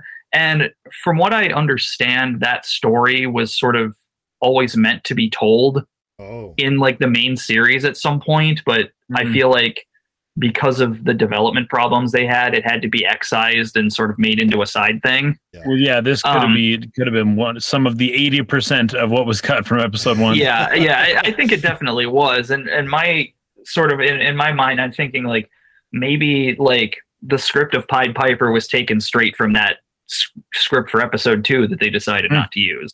Yeah. Oh, okay. It's certainly possible. I don't know, but um, but yeah, I mean, like I said, Tanaka, she was the sole writer credited on Pied Piper, and it shows. Nice. Like yeah. the the writing quality is it's very much better than it was in Episode Two, in, in my is, opinion. There is a translation uh, out there. There is a translation. Yes. Oh, good. Um, yeah, it's it's. Yeah, you, you'll link to it. Yeah, but uh, but uh, yeah, it's it's definitely worth reading if you are uh, if you are that much invested in the story. It is absolutely worth reading because there's no way you're going to get your hands on a Vodafone to play it. Yeah, likely. Vodafone, not anymore. From two thousand four. Yeah, from Japan. Yeah, probably not going to yeah. happen. No, um, it's not. And, and that that ended up being Kaori Tanaka's last contribution to the series, and then she pretty much was gone. Yep, yep. That was, uh, as far as I know, she did not have any involvement in Episode Three. Yeah. Um, so yeah, that would yeah that would have been her last role. Um, so, like you were saying, there's almost nothing in terms of interviews or any kind of dev history on Episode Three. Almost. Yeah, none. yeah, so, almost none. Aside from like the two interviews I saw with Namco, that is literally it. And one of the quotes you pulled from there, which I liked, was, again, this is some Namco Bandai P R person. Mm-hmm. By all means, we took the fans' request into consideration. The changes are also a reflection of what the creators thought was best for the series. In Episode Three, this time, the result was something very close to what we believe to be the original ideal. And mm-hmm. it seems to me, you being someone who's played it, that Episode Three takes that roller coaster that went way down here and brings yeah. it back up to the heights again. Yeah, in and, a way that maybe seemed impossible. I mean, yeah, it, it was kind of remarkable because the last time I replayed the game, it was at the very end of last year, like right before I started writing the scripts for my videos. And it was like, I knew I always liked, you know, I, I, I always liked the game ever since I first played it. But this last replay, it was like, this is so much better than this game has any right to be. Yeah. Like, I, and, and it's like, I, I give them a lot of slack because like between like what happened with episode two and the fact that they had to just cut the story off, like they're only doing like a fraction of what they wanted to tell anyway. Like there's no way that they were going to, you know, the, there's no way that they were going to be able to tell the story in exactly the same way that they would have ideally liked to. But even, even with all that being said, like, it's it's kind of amazing how they were able to, and I obviously can't say anything in any great detail because with episode three, like anything I say is like going to be a spoiler. Yeah. But like, like it's, you know, once you get there, it's like, it is remarkable how they managed to tie everything up as well as they did. Like, I give them all the credit in the world for doing that because under anyone else's hands, like there's no way they would have been able to do anywhere near that kind of a job, I think. Yeah. That's really fascinating for me to know before going into it. And I, I do think it's really important to have the right expectation before you play something. Yes. Especially when there's yeah. a second part that's supposedly bad. So that yeah. you give up on it, right? So that you'll know it's going to lull here, just know that, and then it's going to come back up to this point. I'm really yeah. excited to see how that comes together.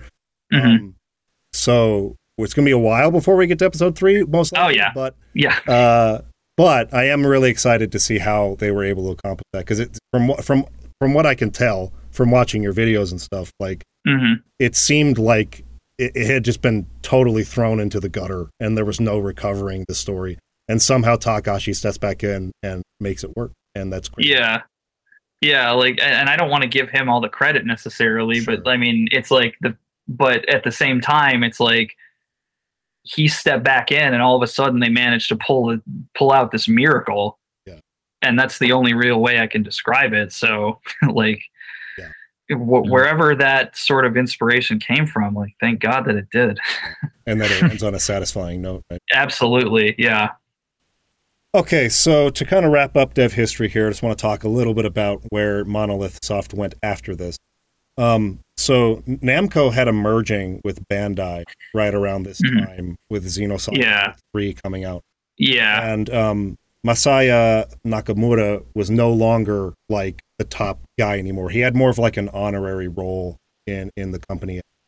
And he was kind of the the tie between Monolith and, and Namco, them being allowed to have the freedom to do exactly what they wanted to do, which was Takahashi's whole reason for leaving Square in the first place. And it seemed like they were much less willing to take risks at this point. And so it mm-hmm. came to a point where uh, it was time for Monolith to find a new publishing partner. Um, and Iwata, uh, Satoru Iwata was the yeah. president of Nintendo at the time. Um, Nintendo steps in and buys controlling stake of Monolith Soft yep. for their new project that they were developing, which at the time was called Monado Beginning of the World. It was mm-hmm. this fresh new thing. They had finally gotten away from this Xeno stuff, and they were yeah. making something different. And then it ends up being Xenoblade. Xenoblade. Yeah. yeah, named in honor of his work with Xenogears right. and Xenosaga. I think it was Iwata yeah. specifically. It was his idea to rename it Xenoblade. Yeah, yeah, yeah. But, but just to, interesting. To I did not know that. That you know fans would know from the name, and you know right. maybe capture some of that. Um, And against all odds, I mean, seriously against all odds, because I was involved in the, uh, the, the, not at the level of like running the, the yeah. campaign for. Oh, the Project Rainfall. Rainfall. Yeah. But I was one of the people in the trenches emailing them every day and calling them all the time and oh, sending man. physical mail to them to get Xenoblade released in America.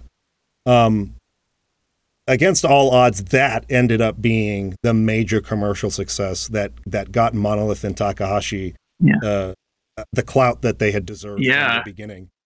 Oh, yeah. yeah. And now we're going on Xenoblade three, which is apparently sold really, really well. Yeah, People one of the biggest games of the year by a mile, yeah. Huge, huge. So yeah. he finally got that breakthrough success. Good for him, yep. Good for Monolith. Mm-hmm. Um, and, uh, you know, all the struggle they went through led to a payoff eventually, thank goodness. Yeah. Um, but uh, that's kind of the story of Takahashi and Monolith and, and the Xenosaga games from what we can actually glean. Um, yeah. And, and, and everybody, please go watch T J's videos. They're exceptionally well done. Um, well, thank you again for that. I, I, I have two notes that I wanted to bring up before, oh, um, oh, yeah? before we end here. Mm-hmm. Um, first of all, it's important to note with the development of Xenogears or Xenosaga, mm-hmm. that the the game engine, the graphics engine, oh, right. was only ah. finished six months before the release of the game. Oh, yeah, yeah. So back twenty years ago, there wasn't an Unreal Engine that people could just license, and now you have a, a ready game engine to just use and put your assets in, yeah. and it works. Um, right. It, these these developers had to create their they own built it from scratch engine. Yeah. yeah, they built it from scratch. They would code it from the ground up. And mm-hmm. so while the game um, had been, you know, they had been working on the game for two years, they were creating models, yeah. they were doing artwork, they were writing the script, they were creating the mm-hmm. scenarios, they were creating the levels and all of that stuff using whatever three D programs they were using. Um, right. They weren't able to actually implement it into the game until six months before the release. And that's when it was like, hey, yeah. let's start making it all come together. And this is where the gameplay yeah. uh, meets the, you know, right. all of the other dev work that they've been doing. And uh, that's not very much time, man. Six months. No, my gosh. No. And, and I mean, imagine how hard that, because they started development in two thousand. That was yeah, the same yeah. year that the P S two was released. Yes. And obviously uh, the Xenosaga, you know, was a P S two series. So, like, they were, I mean, this was uncharted territory for basically everybody involved. Oh, yeah, yeah, yeah. Because, yeah, the, the, this level, I guess the Dreamcast came out in ninety-nine. But yeah, I don't know. yeah, but but, the, but yeah. this was, yeah, I would well, say this was at another level even from that. Oh, totally, absolutely. This is, this is something they talk about even at F F ten's development, about the struggle to, like, get a handle on the new hardware being, like, a major factor in development. And it only yeah. gets worse after this. P S three engine creation. Oh, like yeah. Oh, I've heard horror stories. I know. That, and, yeah. And certain companies still just, they want to make their own engine. They do not want to use Unity or Unreal yeah. or any of I mean, the prepackaged. I mean, and I, was, I respect that, but yeah, that was Square's expensive. big, big issue for like, oh, I don't know if they moved beyond that, but that was like a they big factor that. with. Oh, they did? Okay, yeah. thank God. They yeah, used, they used um they used Unreal for Final Fantasy seven remake and Kingdom. That's what I've heard. Yep. Yeah. Oh, okay. Okay. Yeah. Well, that's yeah, but that was one of the issues with fifteen. Final Fantasy thirteen and Final and Fantasy fifteen. fifteen they and were yeah. trying to create their own engine still, and it's yeah. just like, dude, this is not and, an efficient. And, yeah, and I, yeah, no. and I hope they learned the lessons because it didn't work out that well for them either time. I yeah. think so. That being said, I don't want every game to be developed on Unreal or Unity. sure. That's but that's, at the that's same true. Time, yeah. Like, okay, if it's going to delay your game ten years, yeah, maybe maybe just use one of yeah. those. right. Existing, I think, yeah. Anyways, so I have that general note, right? So mm-hmm. um, the last note that I have here, well, there's a general idea about the designs. The eyes were too big. So the graphic designers, or the not the graphic designers, but I guess the general artists, right, who were drawing the characters, the character mm-hmm. designers, they drew the, the characters to the liking of Takahashi, but when they were imported or when they were translated into the three D, all of a sudden they looked like these bug-eyed like freaks. Like they weren't able to wrap the texture around their, their low-ish poly yeah. three D models effectively yeah. enough right. to where they actually had to do a lot of work. They were able to eventually get it right.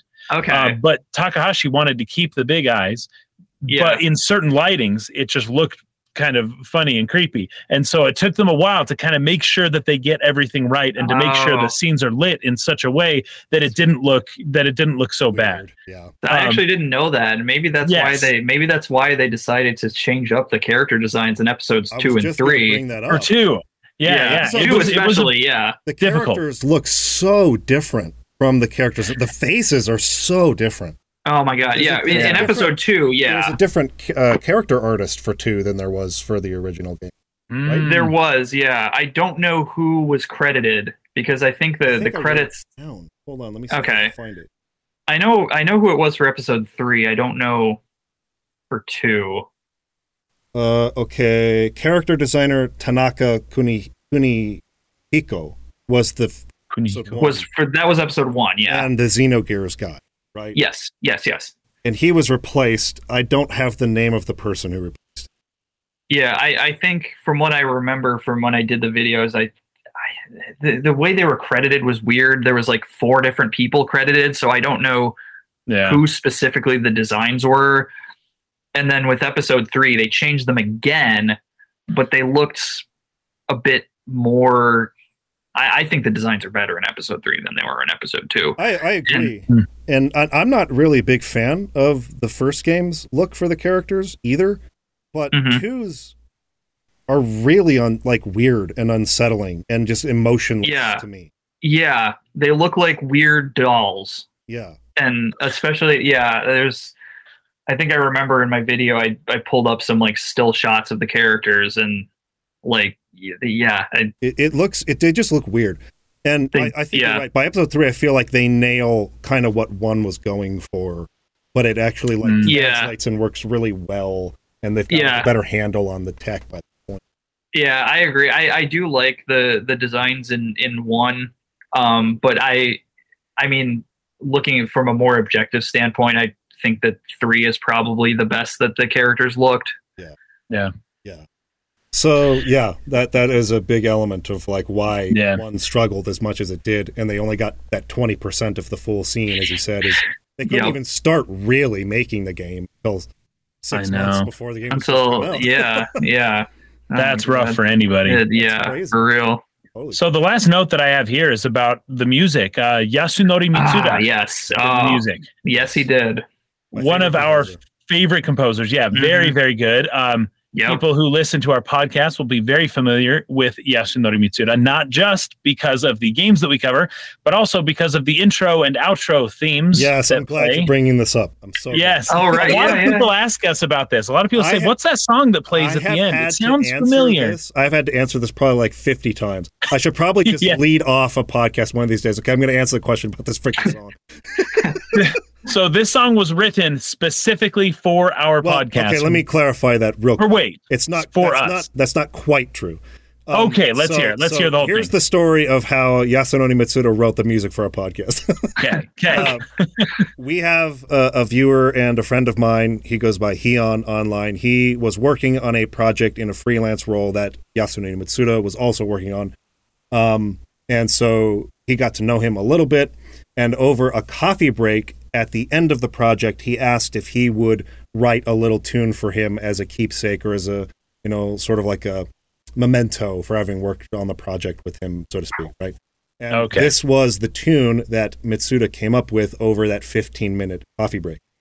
Then Heon donated the track to us to use in whatever capacity we saw fit. I held on to that MIDI for kind of a little bit of time. I didn't have time because we were... sort of like getting the channel was getting off the sort of off the ground when we first started working on it regularly. Um, we were doing a stream once a week. We were creating a video once a week. We were doing a podcast once a week. It was a lot of work. So I just didn't have the the bandwidth at the time to really do anything with the, that MIDI file because that's all it was, was a MIDI file. Okay. Yeah. And eventually I sat down with my actual like composing tools and, and libraries and stuff like that. And I tried to more or less follow very closely what the instrument choice uh, that had been labeled by Mitsuda in that original MIDI. I tried to follow almost exactly what he had written. And that's what you hear in the intro of our podcast, the music that starts right at the very beginning. Mm-hmm. The music at the end, which is what everybody asks about and what everybody yes. wants to know more about, was um, a take on that piece by one of our viewers named SymphoniKev. He has a, that's right, that's right. He has a YouTube okay. channel, SymphoniKev. It's spelled with an S, S Y M K O N I V, SymphoniKev. No, oh, okay. I, I, sorry, I spell. I'll put it in the description. Put it, yeah. Symphony, link in the description, yeah. SymphoniKev, E V yes. at the end, is his name. yeah. Um. Anyways, he wanted to kind of mix it up a little bit, particularly with the bass, to give it more of a Chrono Trigger sound. So that's the, mm. the big difference in feel is it's got a percussion and, and a beat and a and a bass line that sounds very Chrono Trigger-esque. And yeah. um, and it really meshed well with with the melody too. It really sounded like something that might come out of a Chrono game. So um, that's where that song comes from. Uh, and it, okay. was, it was I was thrilled to receive it because, like I like I was saying, Mitsuda is my favorite game composer of all time. Yes. And mm-hmm. um, but but I, I got n- not in trouble, but uh, I I had to eat my tongue a little bit because I thought the same thing that Kaysen had said. I thought he had written it specifically for our podcast. And I okay. went on Twitter when I originally did my version of the piece, and I released it. I was like, Yasunori Mitsuda, and I tagged him. Yasunori Mitsuda wrote this piece directly for us. And and Hion was like, uh, no, that's not exactly right. And I was like, oh. Okay. So anyway, that's the story behind how we got that. Yeah. Well, great. So Yasunori Mitsuda did uh, Xenosaga here, and there was a bit of a, it was a, it was worrisome. It was It was possible that Mitsuda was not going to be able to work on this game, um, and oh. but uh, Takashi, Takahashi, Tezuka, no, Tetsuya Takahashi, Tetsuya Takahashi, yeah. um, that he really wanted Mitsuda because Mitsuda did Xenogears, right? Mm-hmm. And um, said, "I really want this, um, you know, this musician." But uh, Mitsuda had other projects, and apparently had just like flown back to Japan from an airplane from like somewhere else where he had been doing music. And it just so happened that coincidentally was able to actually work on Xenosaga. It was not supposed to be. Wow. It was, it was a, a luck. Luck had it that I actually Mitsuda was able to work on this game again. I actually didn't know that. That's incredible. Yeah. Yeah. Yeah. Very cool. Very, very good yeah. chance though. Very good chance meeting between well, them. And, and again, I'm going to point you to T J's videos because he goes over the music differences between one and two and three. Mm. And, uh, there's really interesting parts there because it's like Mitsuda leaves after episode one. You get two composers on episode two. One of oh, them yeah. was just not suited for this game at all. No, no, Darn. not at all. Darn. The other composer goes on to do three and just yeah. lights out at that point. Yeah. Just nails it. Yeah. What, yeah. An incredible piece of work, the soundtrack for three. Yeah. And oh, the man. music, it was using less like repeating sounds, right? That uh, Mitsuda was able to actually like score cutscenes and and yeah. give tracks that were that weren't yeah. just loops.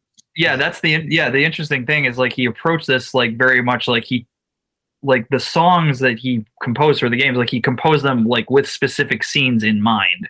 Mm. So it's tracks in the game for the most part. There are a couple exceptions to this, but tracks in episode one don't tend to repeat. They're played like once for like this specific scene, and that's basically it. Well, if you go back to some of the things Mitsuda has said about the the choice of music for Xenogears, you can kind of see maybe where he tried to take some more ownership of that, because there was certain like um like Flight, I think, right, that the very oh right right Flight was not supposed to be used for the scene where where uh uh freaking Choo Choo blows yeah. out to fight against yeah. that that gear yeah and, uh, right that, yeah that whole scene yeah. right that yeah, whole there's thing a, there's that, a couple other ones yeah Flight was not yeah. supposed to be used there, and so he kind of mm. talks about how he he was really disappointed in some of the choices of how music was used in Xenogears. Mm-hmm. So um that that's interesting, but it's also interesting that Tetsuya Takahashi went on to be the director of the music, or what was it director? yeah was it was like a, it was music like music coordinator I think uh is, yeah music coordinator music coordinator yeah, yeah and I don't know what that, that entails yeah, yeah. Mm. I mean, it could mean anything, but like uh, you know, aside from like he was somehow involved in the music somehow, but I don't know. I mean, all I know is he was involved somehow, and the soundtrack for episode three is way better.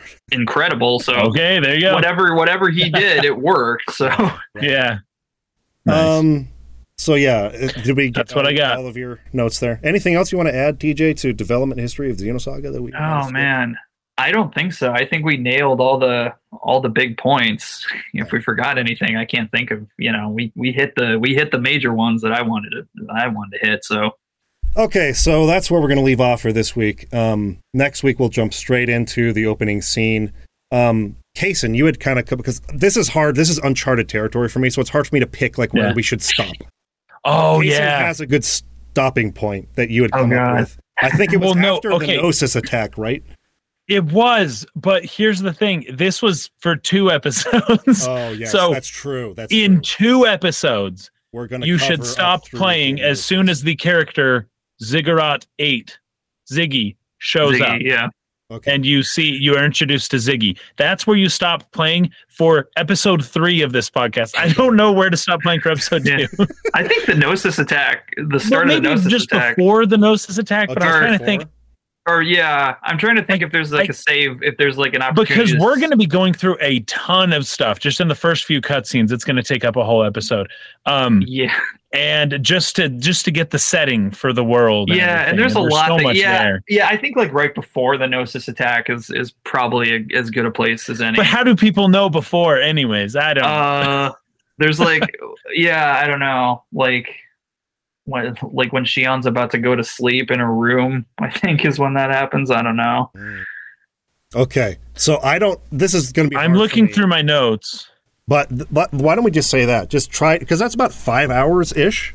Would you say? Yes, it's and and we'll turn it into two episodes. Yeah, yeah. So get to the point where you meet Ziggy, save as soon as you can, and mm-hmm. that's going to be episode three, and then just.